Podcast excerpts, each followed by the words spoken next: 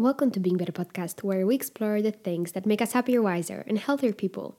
Hi, my name is Julia, and I am your host. Every week, I take a concept, a technique, or a story to learn how it can make us better. I hope that this show can help you with your practice of self inquiry. So, here we go.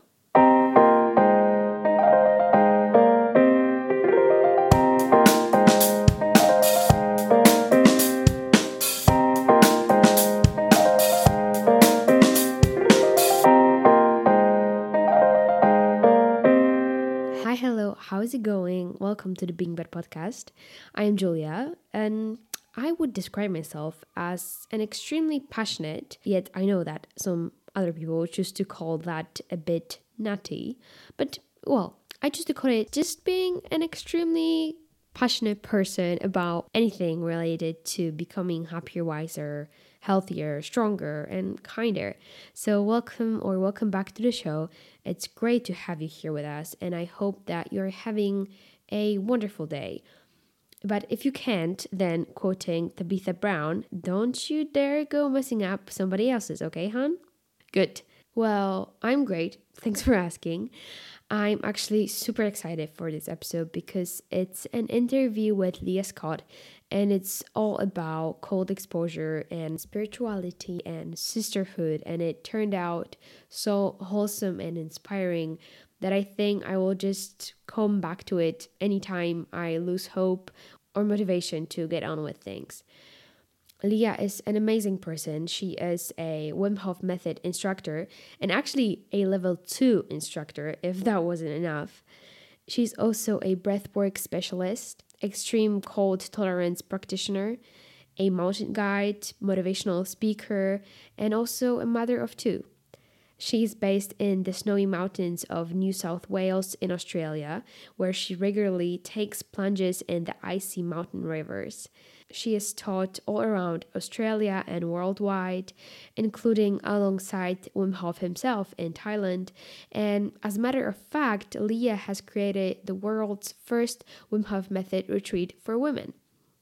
And through the combination of the work with breath, with ice, and nature, she helps people from all parts of the world improve their physical and spiritual health. In this episode, you will listen to our chat about Leah's story, about the science behind cold exposure, and also it's going to be a complete guide for beginners who are interested in this practice. We also discussed the spiritual aspect of this practice, and since Leah has held many Wim Hof method retreats for women, we talked about how it can impact our relationship with femininity and our body, and also with other women. So, there are just so many things that you will like about this episode that I think you might not notice the ones you don't like, though I don't know if that's good. Um, anyway, I'm gonna shut up now and let you enjoy Leah Scott.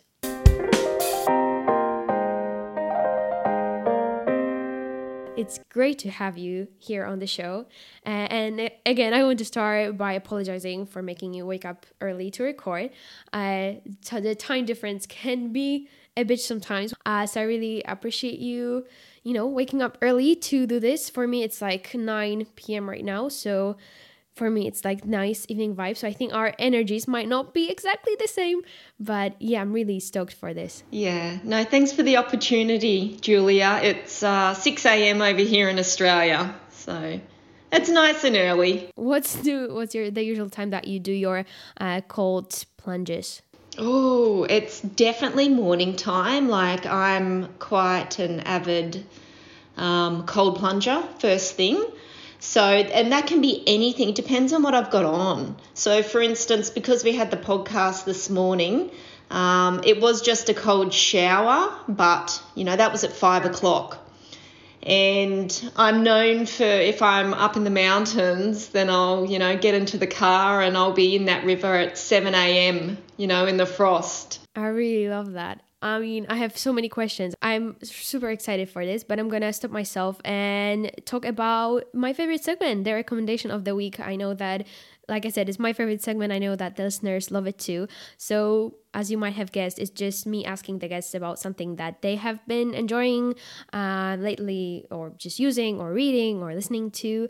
The purpose is simple. It's just that I love asking the people that I admire, that I look up to, about what content they consume, the things they like like learning about, or what they eat, or how they like to work out, um, just to get a better grasp on the behind the scenes, if I may. Um, so, yeah, what can you recommend to us this week? Yeah, wow. Okay, so I love learning. Um, I'm doing it all the time, and that's like I love podcasts. I love reading books, and I would have to say, look, I've just started a book. It's called The Lion Tracker's Guide to Life, and it's by Boyd Varty. Have you heard of Boyd Varty?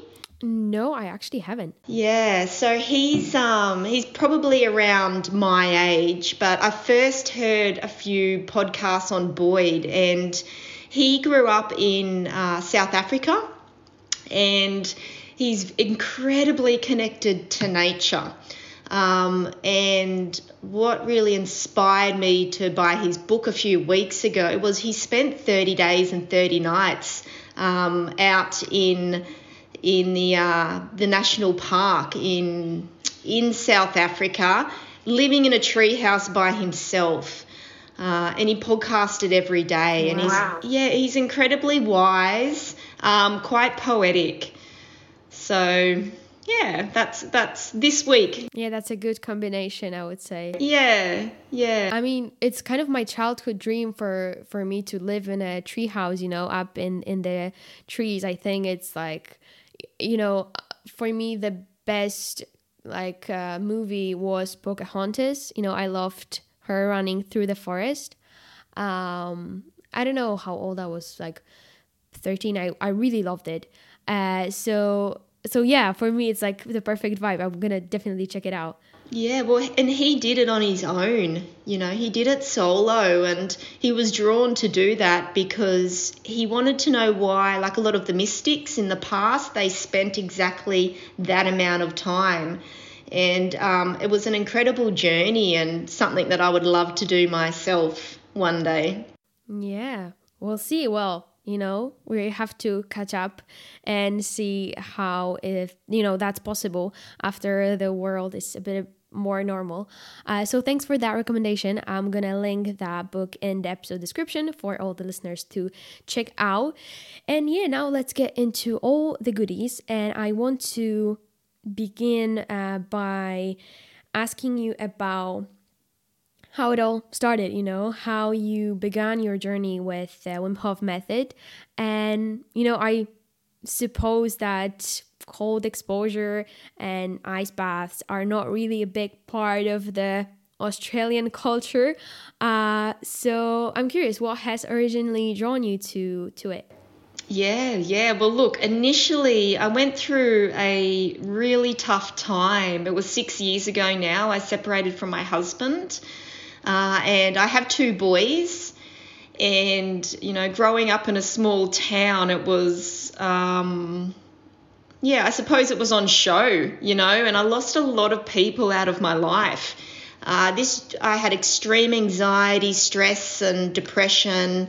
I was having panic attacks, uh, and it was. I felt like the person I was just died. You know, I was just never the same. I wasn't sleeping properly.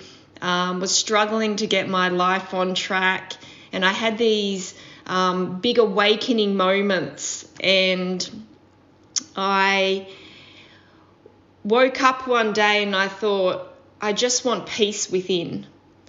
You know, I just want to feel peace and contentment within. And this sort of led me on a journey um, of self discovery. You know, I didn't know who I was, and I realized a lot of my anxiety was from fear. You know, I just was scared to even step out of the house. So I made a list and um, of everything that I was scared of, was ticking that off. Um, And over a couple of nights, I had these really intense visions of myself floating in the river. And when I told my girlfriend, she thought I'd completely lost the plot. so did I. So I went to the doctor, um, our local GP, and yeah, I sort of I I told her that I'd separated from my husband, and to cut a long story short, she said, "Well, you know, you eat healthy, you exercise," because I was super fit at the time, thinking that that would you know help my mental health, yeah. but I was just drowning. Um, and so she said, "I'll write you a script for anxiety pills and um, and sleeping tablets." And I just got this wave of intuition, like just um, was just something there was a fork in the road i felt like for my life at that point. I could take the pills but then something someone my spirit told me you know try another way. You know there has to be another way so i yeah again just went out seeking trying different modalities and uh, listened to a podcast with joe rogan and the iceman uh, and Wim, you know, spoke a lot about the science behind the method and how breath work and cold exposure helps a lot with mental health. Um, and he actually said in the podcast that he had this big urge to go into a frozen lake one day when he was, I think he was 17 at that point. Um, which was the visions that I had. I had that same urge to go into the water. So I could relate to him. And I thought, look, I'm just going to give it a go. I mean, breath work and cold water, no way. It was way out there for me. but I was desperate. You know, I was I was desperate and I still remember my first breathing, just lying down in bed following his um, his tutorial, uh, which is now on on the app. It's great, uh, and I saw colors, lights, um, I was euphoric. You know, I had this full experience, and I come out, and I just thought like I'd had, I felt just peace and serenity. And I thought this was my breath, right? I, I use this, I use my breath as a tool. Um, and I wasn't even going to have the cold shower, but uh, because the breathing blew me away so much, I had like a, a 30 second cold shower, which was very vocal. Uh, but when I got out, I just felt strong and I was present. And I knew straight away that I'd found something that would change my life. Straight away, I knew it. That's amazing. Yeah. Yeah. And it's like, it's incredible that you have had the answer like within you you know that your it was yourself that showed you that um image of yourself floating in that river and it's like it's it's normal for us to first think about oh am i crazy to to see that is it something that you know have i gone bonkers? Um but yeah, sometimes you know the answer is inside of us all along. And i think your story is so incredible and something that not a lot of people talk about because um, those spiritual journeys are you know we we talk about um, you know young guys that you know go from being very party people to like enlightenment or this kind of story i think is like a usual one but women who have gone through a divorce or a separation and it was tough for her because she was kind of alienated from her, um, you know, community, if I can use that word. It's not something that a lot of people talk about. So I think it's, you know, having you um, as um, kind of a representation, something that a lot of women can look up to. It's I think it's really amazing, and I think you can make a big difference um, just showing that it's normal to feel that way, and there are ways to get better. Yeah, yeah, and you know what? It's society that tells us that we are conditioning and we are teaching um, the younger generation that this is what life should be, but it's actually not whatsoever. You know, I was I did nothing wrong. And exactly. Yeah, the and to go through that and to come out of it, I've realized that, and at the time, you realize the conditioning and the way, um, you know, we, we attach ourselves to identities. You know, that was my identity and it, and it fell away. And for everybody else out there, they've got their own identities and it can come in many different forms. You know, it, it um, it can be a work identity. It can be, you know, you might be a football star. And anyway, when that crumbles, you are you feel like you're nothing. You know, you feel like who you are is now gone. You know, the story of yourself, but that's where the magic occurs.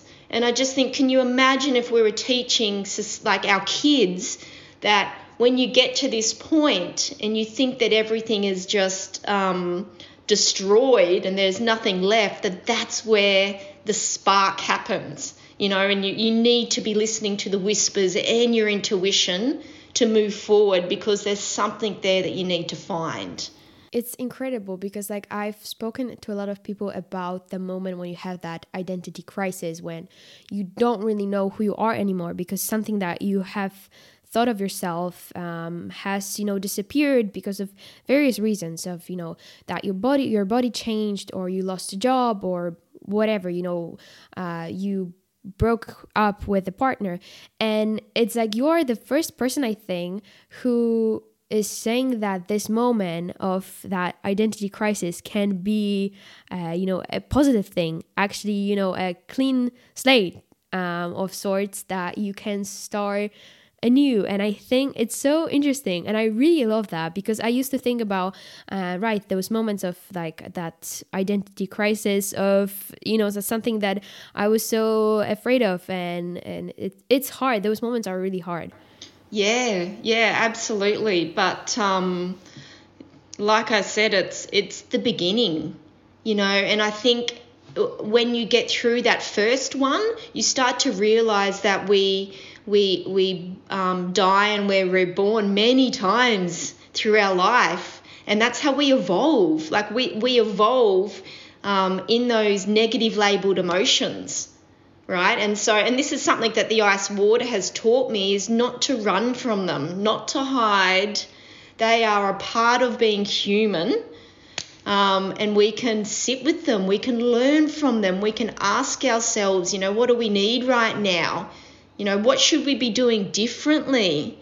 And this is the difference and it's what fascinates me a lot about being human is like we can choose to stay within that right? Um, in that really lower vibration of negative emotions. We can drink we can drug um, and we can yeah right choose choose not to feel better. Yeah. But then some of us do. I really can relate to that and um, when we talk about the people who are hesitant about all of this, which I think, you know, I still sometimes am when I have to, you know, take that cold shower when I make myself do this. I'm just like, well, maybe, maybe, maybe let's not do that. And I think a lot of people can relate to that. So I think to kind of persuade myself and them, uh, I want to ask you about the science behind all of this because like you said you know what convinced you was uh, wim hof speaking about um, the real you know numbers behind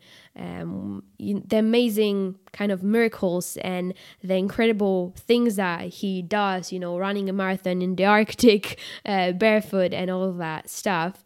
Um, so yeah can you speak a bit about the science behind the wim hof method and basically what makes us feel so good and why uh, why do we feel sort of enlightened? Yeah yeah uh, but that there is a lot and, it's a great question. You know initially when i started i just felt good right? I just knew that i needed to keep going. But now that i've studied you know what we do is we um, we create um, like we, we train our cardiovascular system so with lots of blood flow throughout the body. Um, it reduces stress, anxiety, depression, and so we build resiliency in the nervous system. Um, we're, we're influencing our immune response. You know, we're decreasing the force of inflammation, we're releasing more white blood cells. Um, We're creating energy. You know, we release a lot of noradrenaline. Um, and that's really responsible for focus and clarity and attention. Uh, we release dopamine. So we release that on like the riverbank or in front of the cold shower or the chest freezer before we go in, like that friction response of not wanting to go in. Then we conquer our fear, and when we come out, we get the dopamine reward. That's the best feeling like when you come out and you feel like oh i've done this. I i i have dreaded it but i've done this. And it's like it's an incredible feeling. It's like you have you know reached mount everest of your own uh sword and it's it makes you feel like you can tackle anything that comes uh, at you during the day Absolutely. You know, and a big one is conquering fears, or I shouldn't say conquering, integrating our fear, right? because like at least 95% of people fear the cold. They really do. Um, and by going into that fear day in, day out, you're learning about yourself. You know, you're learning about how your mind and body works, um, the emotions and the feelings that comes with doing what you fear. And this is where it helps quite a lot with um, anxiety. You know, like I said um, before, a lot of my anxiety come from fear of not wanting to do something. And what I've realized is that by going into the ice water daily, it's taken my fear away from most things in life. I mean, something new will come along because that's how we evolve, right? but um, you know, I'm no longer afraid of snakes and spiders and um, and heights and so, because when I'm in those situations, I know how to control my breath. I know what's happening within. I've got more resilience.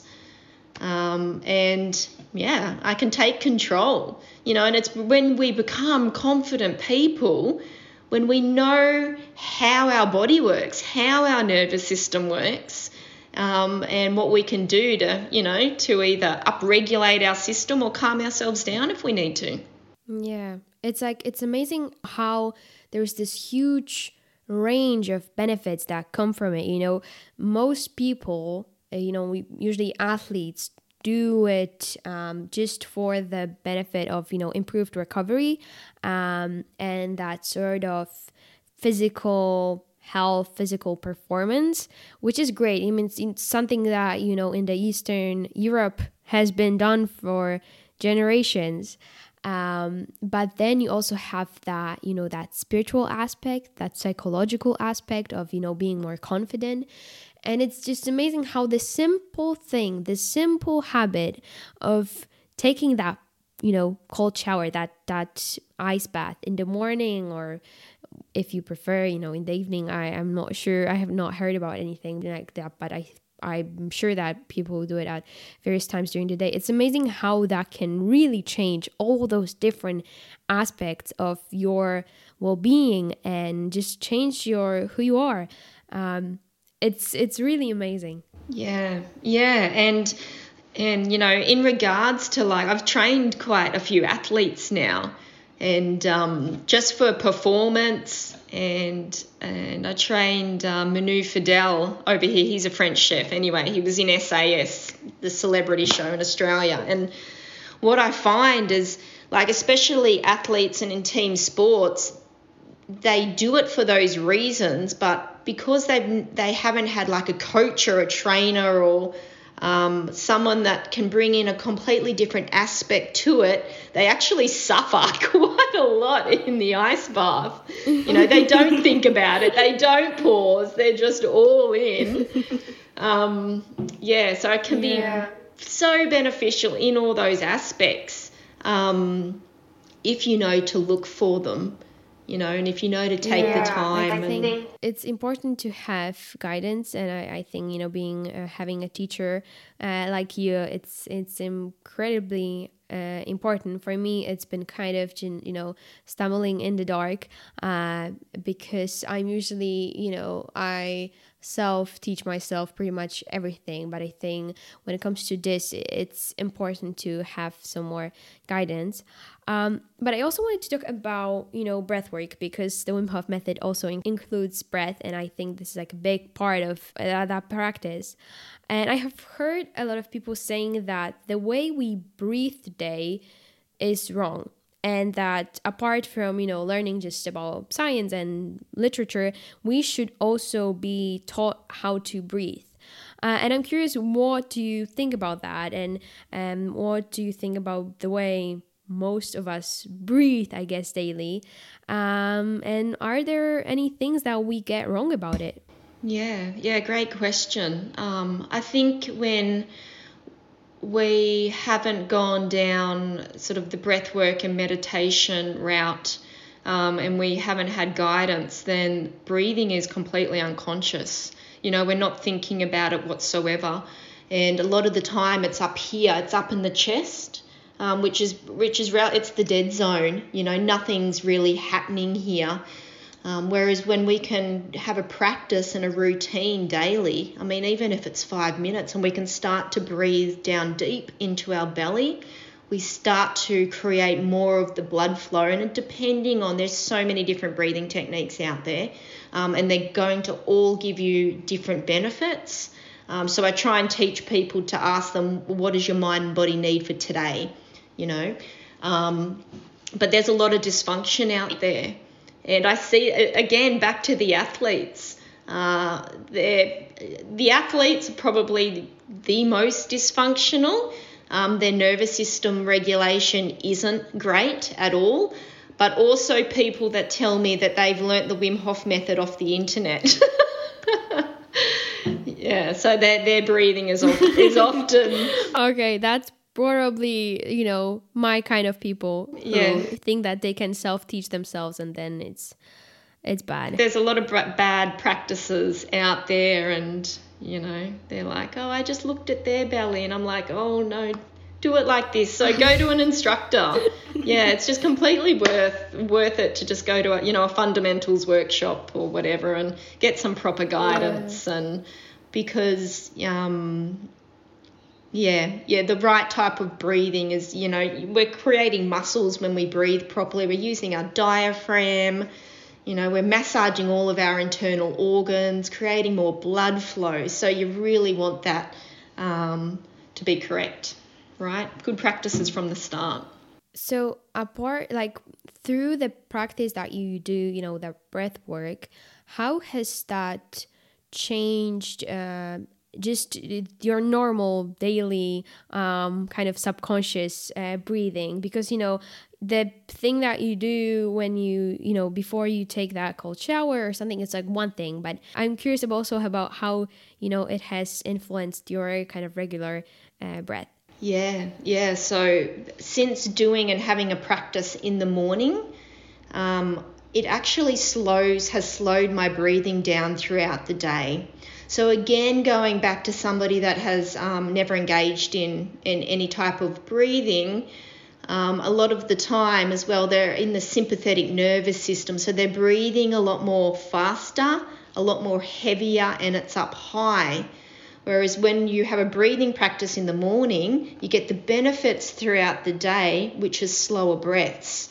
So before, you know, when I was in anxiety, if you're in, in, in anxiety, you are breathing faster.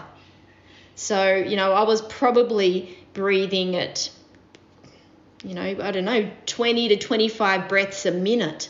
Whereas now I'm a lot more slower, you know, I'm, I'm down to, let's say, an average of 10 breaths a minute. So that in itself, you know, the breath is really like a, a remote control for the body. So it slows everything down, and my mind is has moments of stillness, you know, and of peace and of clarity.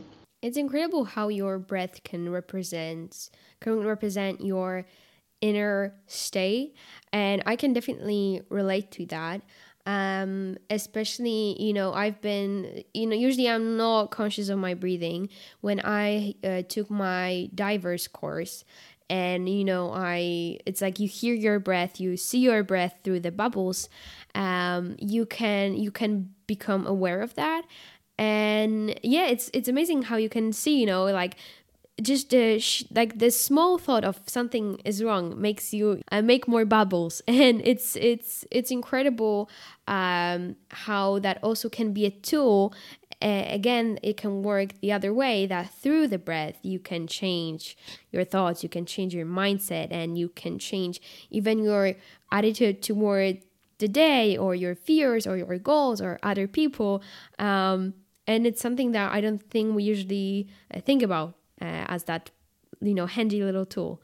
That's right. It, it completely changes our state of being and we can choose what state we want to be in and this is something that people just don't know about you know it's and even looking at nervous system regulation you know you're mentioning the bubbles they become faster and you know, you might have had a thought of fear, yeah. right? A perceived threat or something like that underneath the water. And, you know, we have it up here in everyday life, you know, just a difficult conversation, right? You know, money troubles, a sick child, um, you know, not liking work or our relationships. And that is changing our breathing patterns throughout the day. And what happens is it's it's okay when we're young, you know, when it happens. Um, it might happen for a few weeks or a few months, but when it starts to get into years and starts to become chronic, when you look at science, you realize that that shortness of breath is actually creating oxygen deprivation within the cells.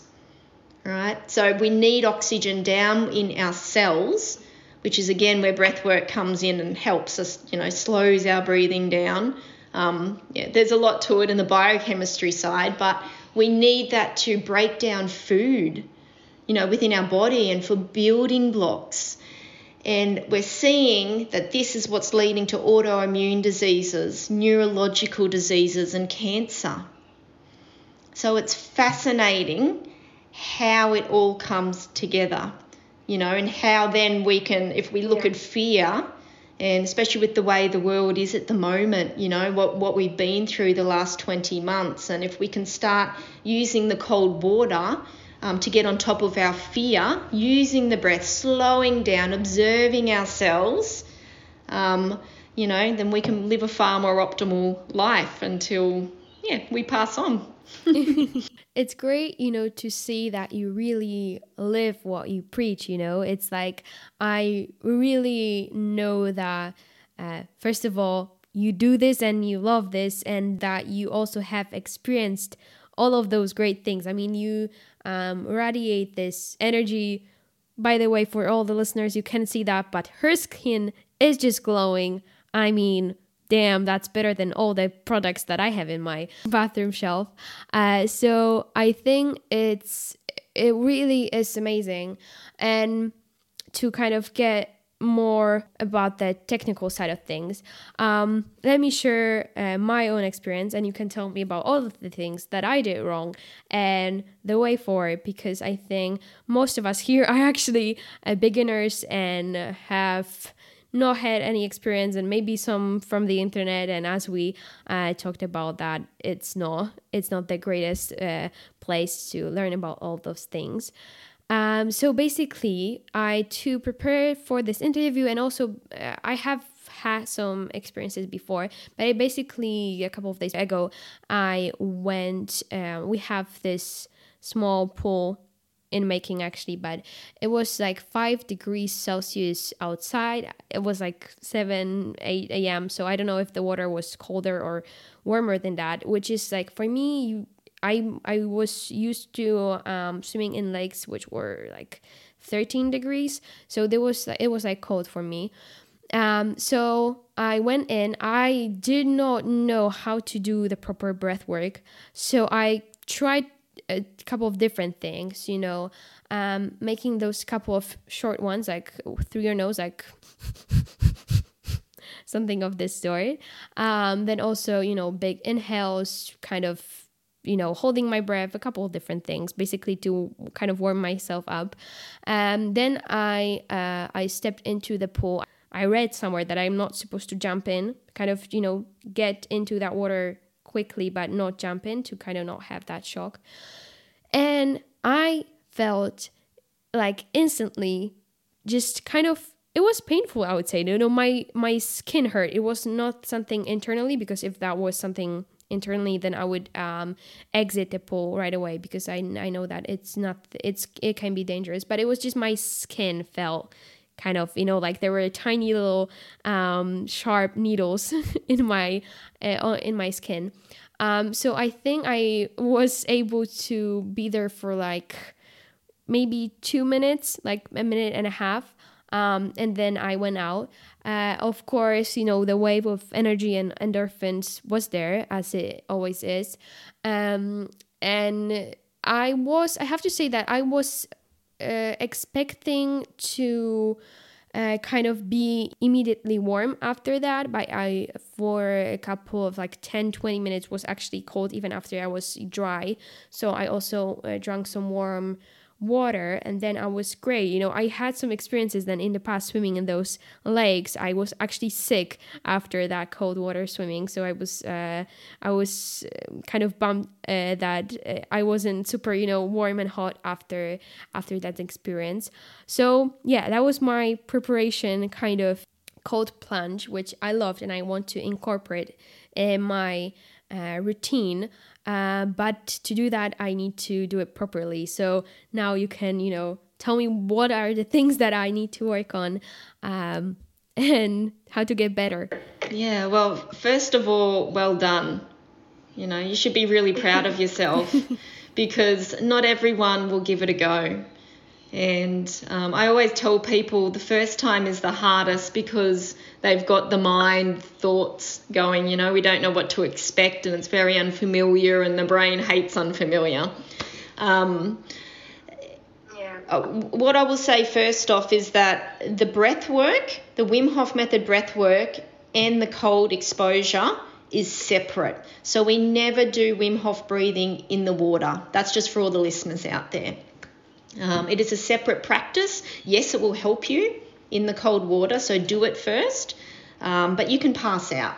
So, for safety reasons, we keep them separate. Uh, you said, um, I think next time you could take a few moments on the bank, right? And just observe yourself. Calm yourself down. You can start long exhales because that's what's going to calm your heartbeat. So this is the type of breathing that we use in the in the um, in the ice water is just long exhales. It stimulates the vagus nerve, calms us down into parasympathetic. Um, when you enter the cold water, right? You mentioned that it felt tingly, um, and maybe did you did it take your breath away? That's quite common you know, for it to.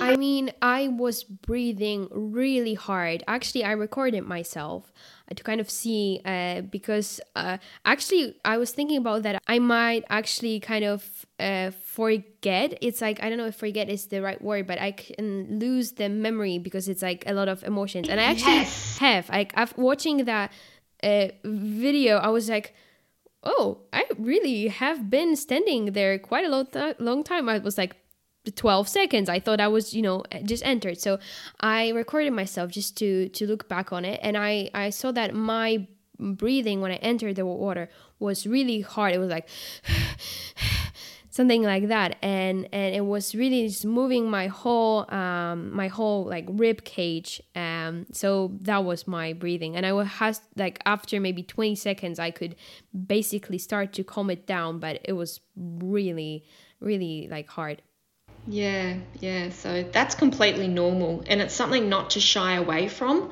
Um, a lot of people get scared with that, but that's the sympathetic nervous system. And we release stress and we release trauma and pain from the body.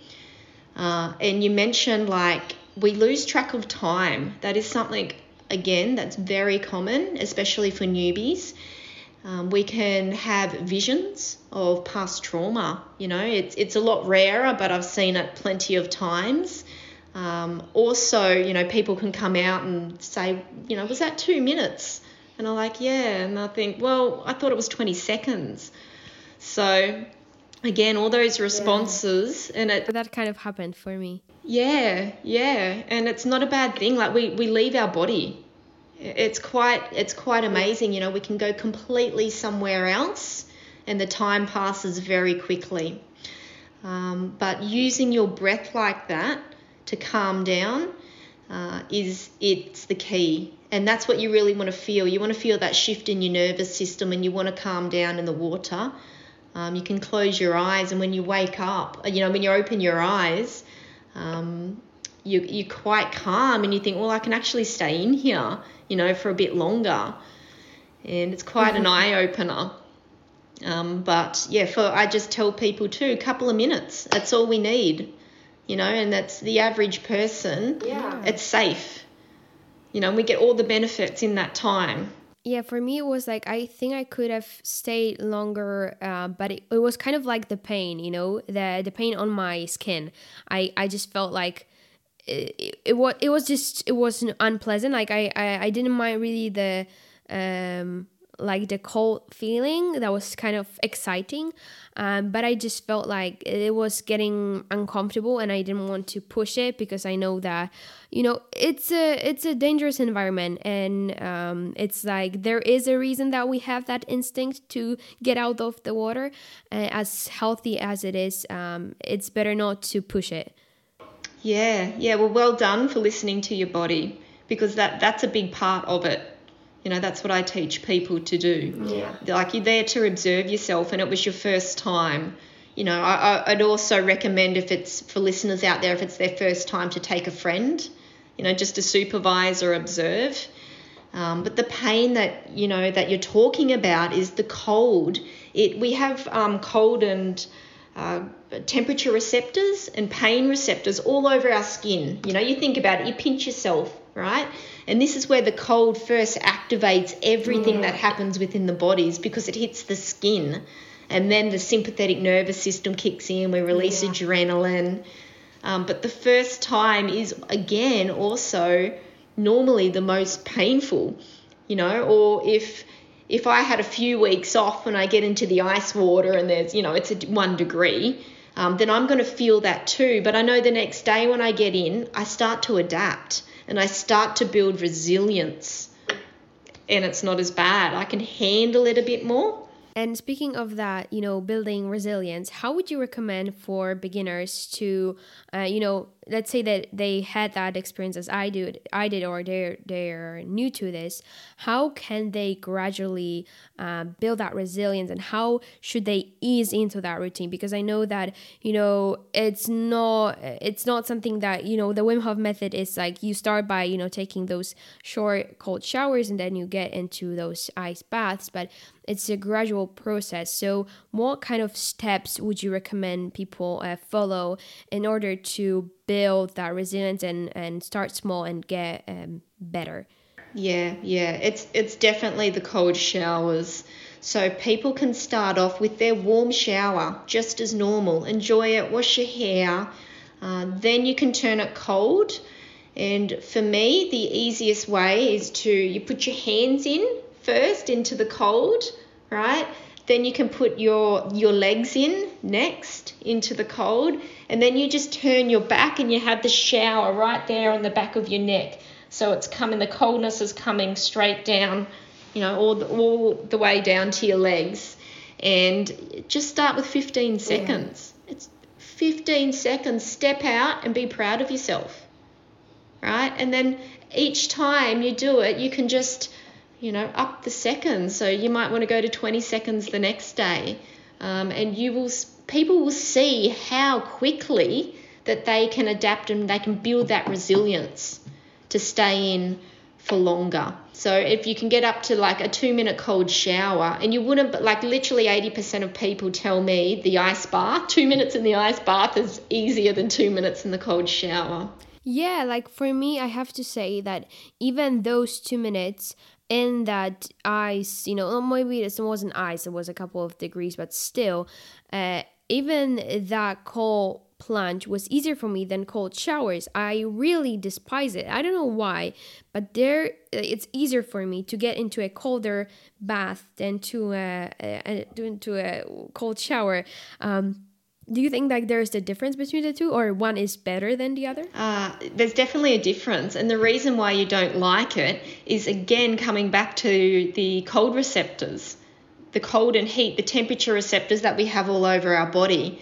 So what's happening in the shower is it's just on one part of you one part of us right? The cold. But then the rest of the body is warm and it's it's two different temperatures and the mind it doesn't like it. It's it's uncomfortable. Whereas when we're in an ice bath or we're submerged and if we can get it up here like right to the bottom of the brain stem that's where you want it and you want your body submerged fully under we can keep our energy under there and we can calm ourselves we've got more control it's like it's hard but uh, I guess those are both incredibly like useful. You know, sometimes you don't have the choice of, uh, you know, a, a, bath or a shower, and like you, you know, did this morning, it was just easier to take that cold shower. So I guess sometimes it's it's just better. Um, so yeah, thanks for that advice. I think it can be very useful to start, and I definitely want to um, make sure that I can make this a habit, especially now when it's you know starting to be even colder. Um, what temperatures like do you recommend?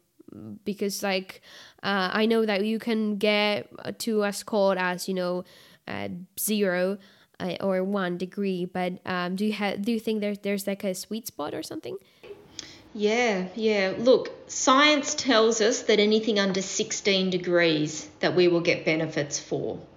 Okay? Um, okay. For me, I like to train people and make it as cold as possible. So I never skimp, especially if I've got to buy ice. Colder the better, and you spend two minutes in there yeah. because we're going to get more noradrenaline. Um, and, and this is again, I mean, it's coming from my experience too. I, I know from the years I've been doing it, but there is a science paper out also that says the colder it is, the more yeah. noradrenaline, but the warmer it is, the longer you stay in the water for. Yeah, so you have to kind of find a balance between those two. Yeah, yeah, ab- absolutely. You know, if you can't get to cold, if you can't get to full ice water, then go for a swim in the ocean and, and do it for 15 minutes. You know, but it, but in that time too, you're listening to your body. You know, you're listening, and we know when we need to get out, right? And it's, you know, if you're yeah. feeling tingles yeah. and numbness, um, and your the mind is like forcing to to stay in, that's you're going to, you, it's too much, and it's just going to put pressure on your immune system and your nervous system. Um, and you know, medium hypothermia, it's not fun. I've been there. Um, yeah. you know, I push myself in the early days um, but it's exhausting and you get sick. So I just tell people, you know, in a couple of degrees, spend two minutes. Do that. Be proud of yourself. You know, yeah. it's amazing. It's hard for all of us, no matter what. You know, we never really get on top of it. It's a it's a learning. Um, every single time we learn something different. Yeah. Well, thanks for that little um, I mean, we can enc- like write that down, have that little cheat sheet uh, next to us next time uh, we next time or the first time uh, we get into that cold water. Um, and I am also I want to ask you about the the feminine aspect of your work because uh, for anyone listening, uh, Leah is like you have held the first um, Wim Hof uh, course and retreat for women. And I think that's incredibly interesting and, like I said, important. Um, and I'm curious how has this practice changed the relationship with your femininity and the relationship you have with your body and all of that womanhood aspect of um, of yeah of practicing this. Because I think a lot of people you know when they think about the Wim Hof method they usually you know think of him and he is um, you know he he kind of you know looks like that primal guy who who I mean it's not something that a lot of people would you know think about that is you know great for women and and yeah I guess that relationship with that body and uh, that I don't know feminine energy i guess. I'm kind of looking Yeah. for the right word but it's hard to phrase it. So uh, yeah i'm curious about that aspect. Yeah, yeah, it's a great question um, because it has helped an, an incredible amount, you know. And the main things that are it's coming up for me right now is attuning to my body.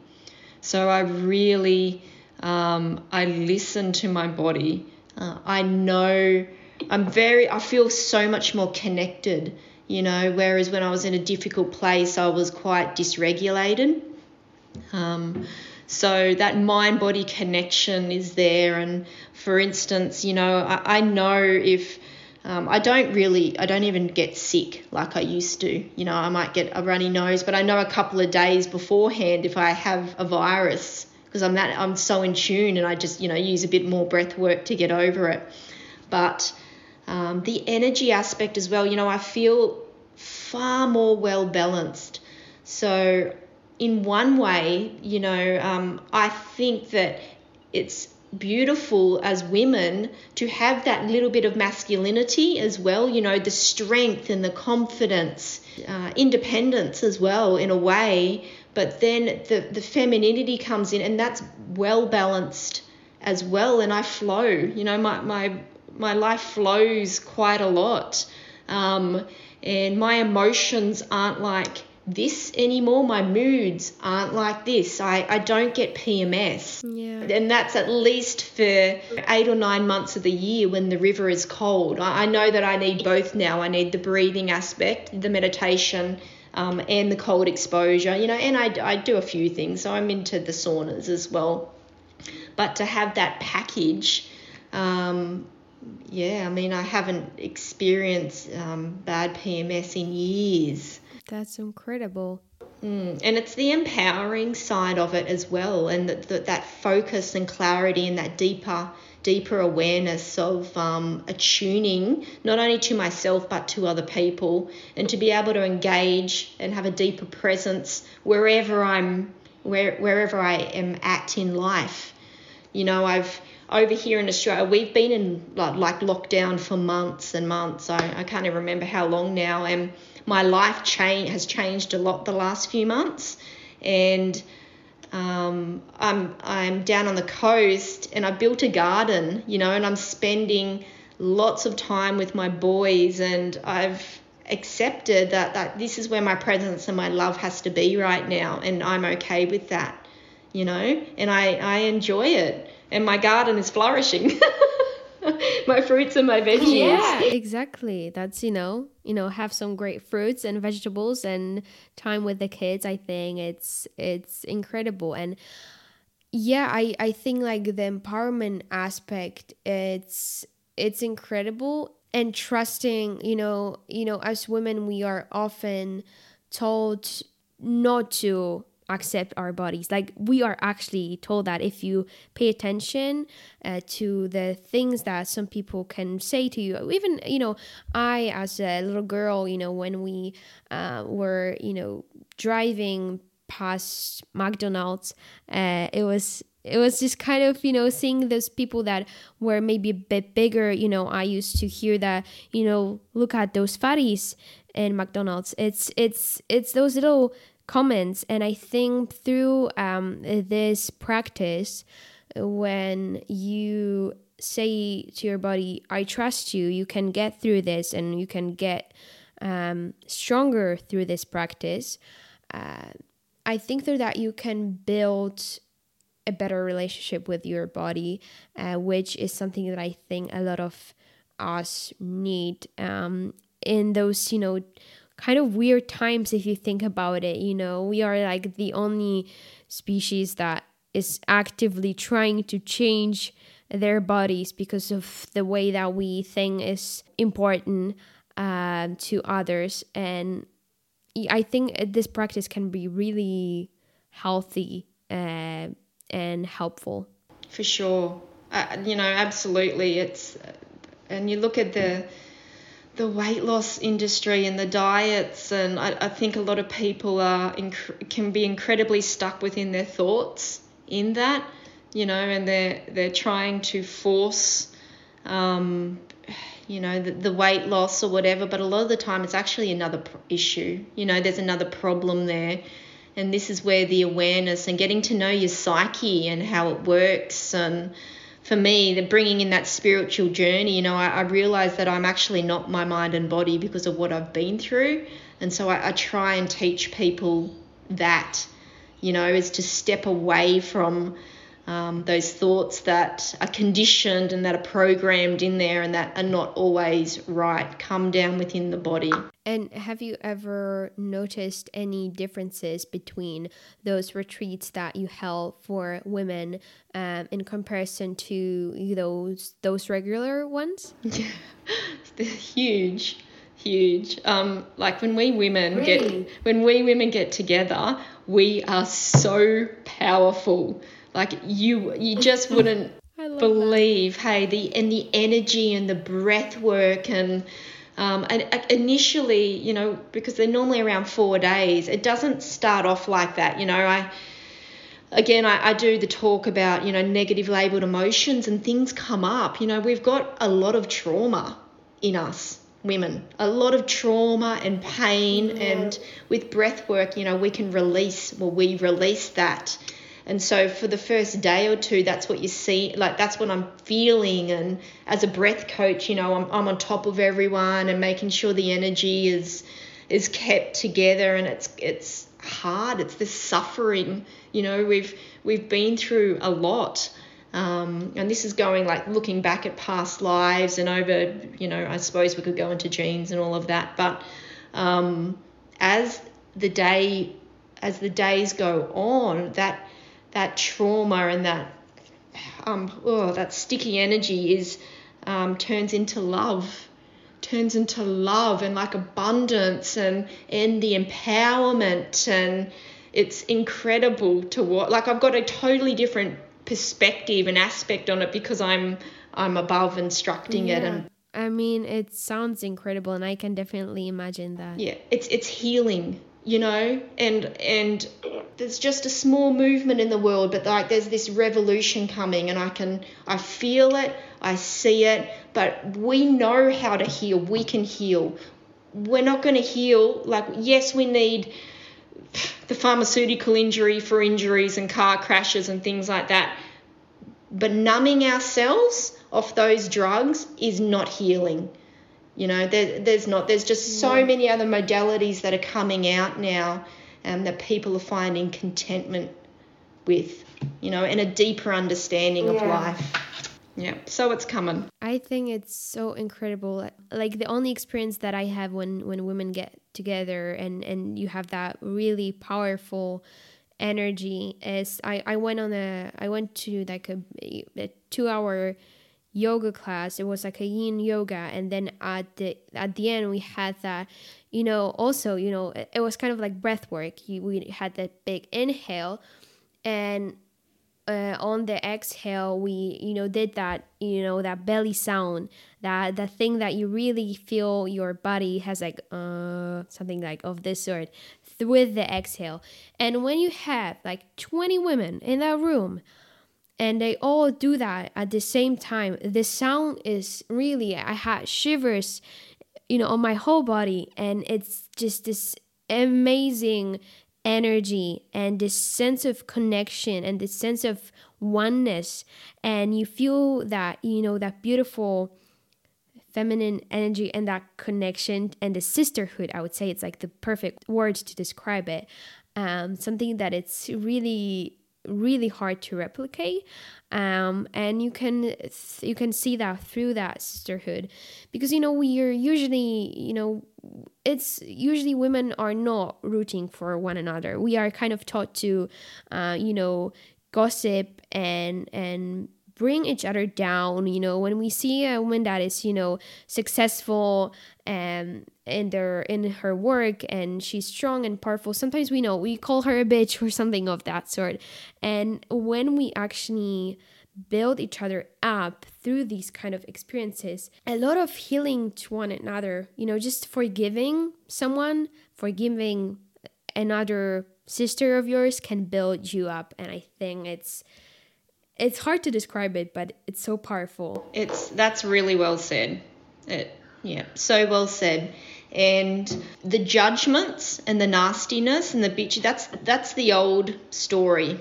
You know, we're, we're starting to, there's women coming out of that. And the ones that, you know, we, we need we need empowering and they the, the ladies they come to the retreats and a lot of them you know they they are in suffering and they, they are in a bad place or they don't know what to do with their life or how to break free and i'm like you're here because you already have. You know you are you needed to go through this journey. You need to be where you're at for a reason because again there's somewhere something there you need to find and you need to come out of it and um, then help everybody else around you. You know, the healing and changing the planet, it just starts within us. That's where it starts. You know, we've got to help ourselves first, get on top of it, and then we can go out and help everybody else. So, you know, I'm very I'm very passionate, you know, I, yeah. I want what I do in the younger generation and the youth they should be knowing about it, you know, being access, having access to those tools, and again, getting to know the mind and the psyche first, how our mind and body works. You know, we, we think we're just, we're born into this physical realm that we're separate from one another, you know, and there has to be a divide and we, we're on our own, um, you know, and I think it's the opposite. It, it, should be in schools. We should be teaching kid, teaching our kids how their mind and body works and about the spirit. You know, because yeah. that that is that is the dividing. Our thoughts are exactly where we end up in life. You know, who we're around, what we do, how we feel. It's all from within. Yeah, I think it's very important to recognize and teach that you are not your body, you are not your thoughts, you are something else. And you have to figure out what that is for you. And that action that ability to do that and that experience is something that you know we have to go through but it's it's basically what life is about and that that is what you have to uh, pursue not money not career not any sort of success or validation from others, what you have to pursue is just that sense of you um, and what that is. Uh, and you know, I'm gonna to going to leave you at that. You know, go figure out that for yourself. I will do the same.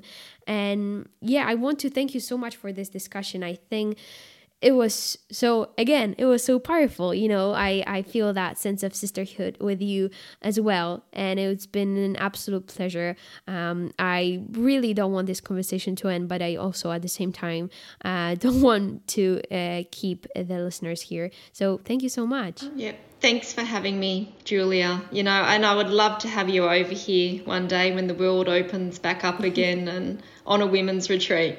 Yeah I would love to come. Um, if you want to tell the listeners where they can find you or share a quote or say something directly to them or any kind of parting uh, words of advice, uh, what would that be? Oh my goodness. Okay. Uh, well, look, where you can find me is Instagram is Leah Scotty um, and my website is leahscott.net. And words of advice you know, when we're healthy and we're strong, um, we don't need controlling from outside devices. You know, when we can get to know our mind and our body, we can create contentment and peace within, um, then we can spread the love. You know, when we love who we are um, and we have a deeper understanding and a knowing in life, and we start to listen to the whispers and to the intuition um, to the spirit or you know the higher self, whatever you want to call it, then it leads us on to the path of who we're actually, who we are, and who we're supposed to be. Uh, so don't be afraid.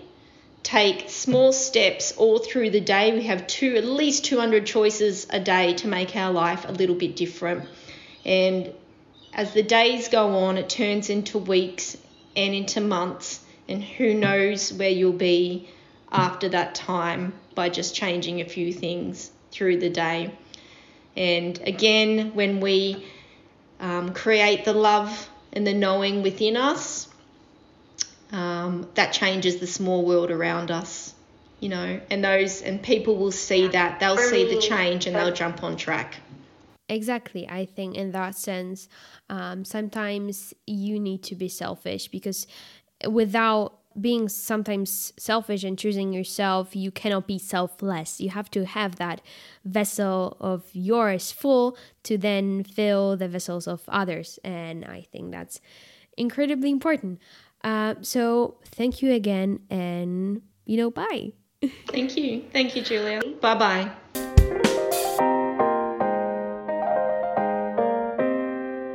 Okay, listen, I really do love having all of these incredible, inspiring, successful, productive, motivating people on the podcast.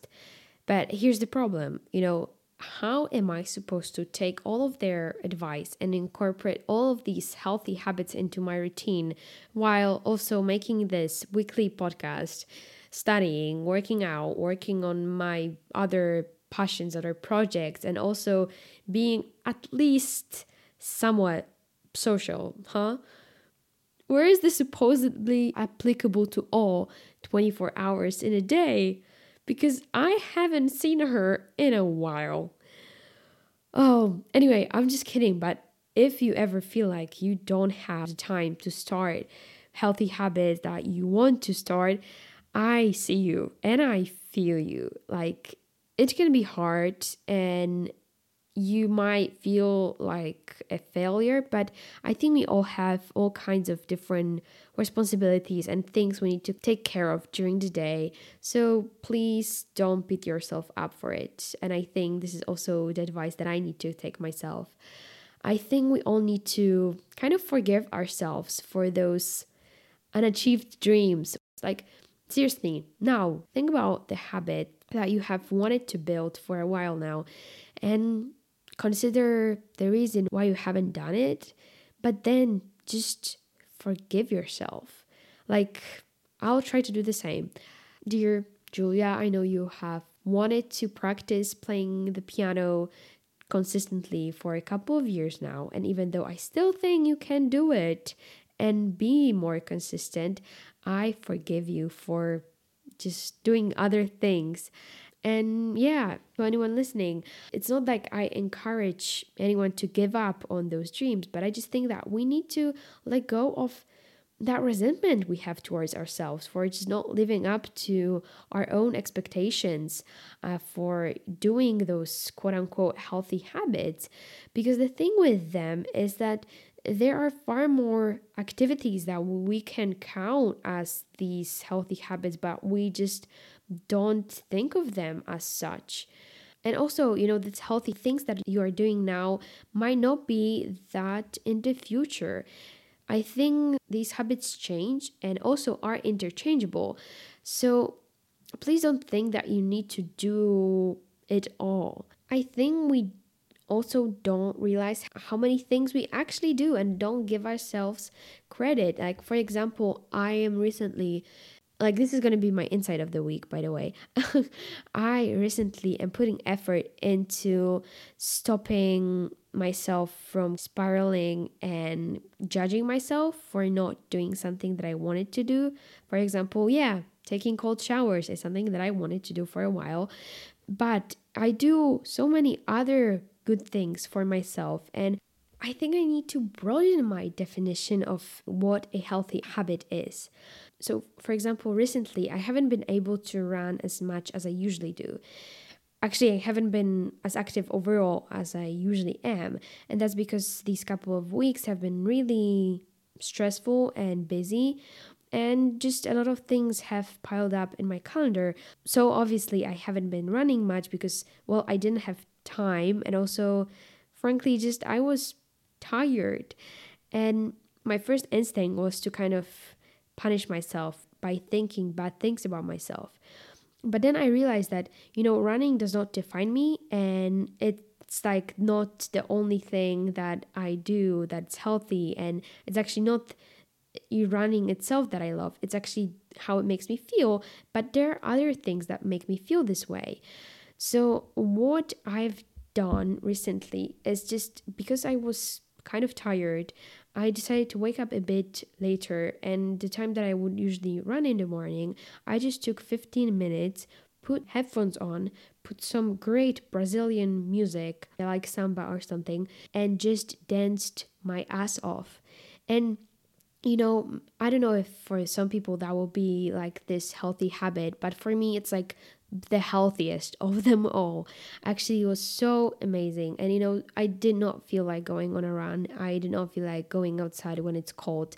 So I just woke up 15 minutes before I had to get on with my life, put some headphones on, danced and danced and danced just in my PJs, and it was so incredible. And I I really want to stop kind of thinking bad about myself for right just not playing the piano or not speaking enough Spanish or stuff because I do so many things and actually there are other things that I do not think of as productive as healthy but you know just just taking a bath just meeting a friend and you know talking to your grandma and watching the sunset those are all incredibly productive things because they make you feel good.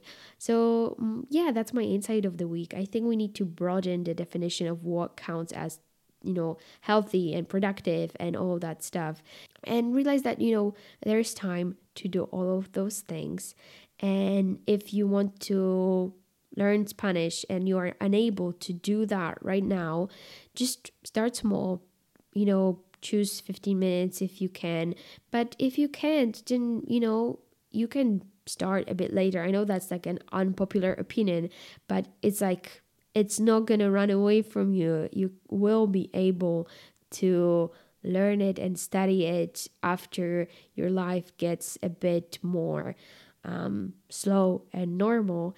And that's what I'm trying to say to myself. I'm trying to be a little bit kinder to myself. And I hope you can do that too. I want to thank you so much for listening to this episode. If you have any thoughts about it, then you can contact me on our Instagram or using our email. Both of these are in the episode description. I love you so much. You have a wonderful smile, and when you smile, you make the world a better, brighter place. So, smile for me, for yourself, and for the people that can see you on the street. I am sure you will make their day. So, thank you so much again, and I'll speak to you in the next episode.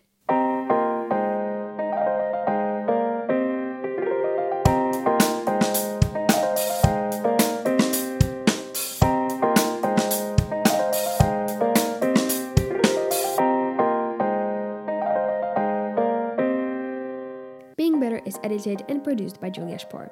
If you want to learn more, visit the website attached in the episode description or visit our Instagram page, which you can also find in the episode description or at beingbetter.pod.